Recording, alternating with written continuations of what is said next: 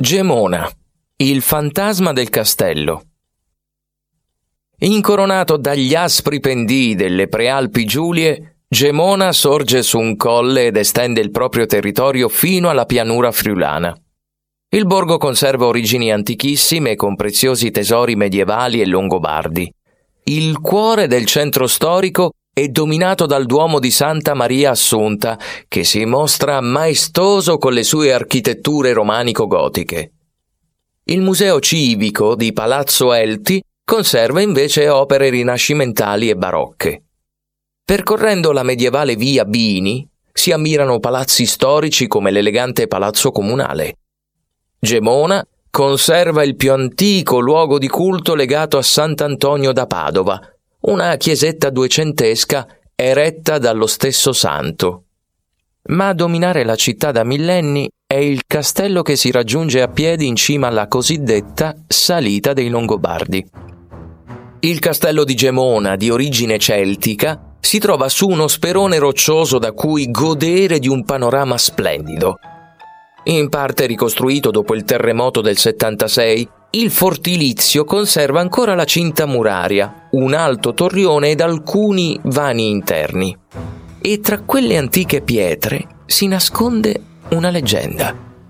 Si dice infatti che un giorno arrivò a Gemona un mercante Stanco del lungo viaggio, senza un posto in cui coricarsi, l'uomo si addormentò in piazza. Durante il sonno, il mercante udì una voce. Se hai coraggio, domani sera fatti trovare di nuovo qua. Il mercante, che di coraggio ne aveva da vendere, il giorno seguente si fece trovare di nuovo sul posto e ancora udì quella voce che urlava Seguimi fino al castello e fai come ti dico.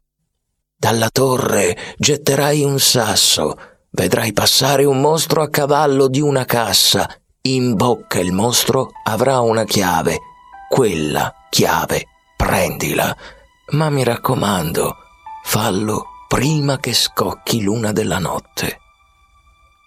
L'uomo attento e scrupoloso eseguì tutto quello che la voce aveva richiesto. Stava per strappare la chiave dalla bocca del mostro quando le campane suonarono il rintocco del luna di notte. Tornò allora quella voce misteriosa, ma stavolta non urlò, anzi, il timbro era affranto e sconsolato. Speravo tanto di essere liberata da te, ed invece rimango qui come un'anima disperata. Attenderò che nasca un altro albero da cui ricavare la culla dell'uomo che un giorno mi porterà maggiore fortuna. Gli abitanti di Gemona raccontano che quell'anima stia ancora aspettando, per questo si sentono i suoi lamenti di notte dalla torre del castello.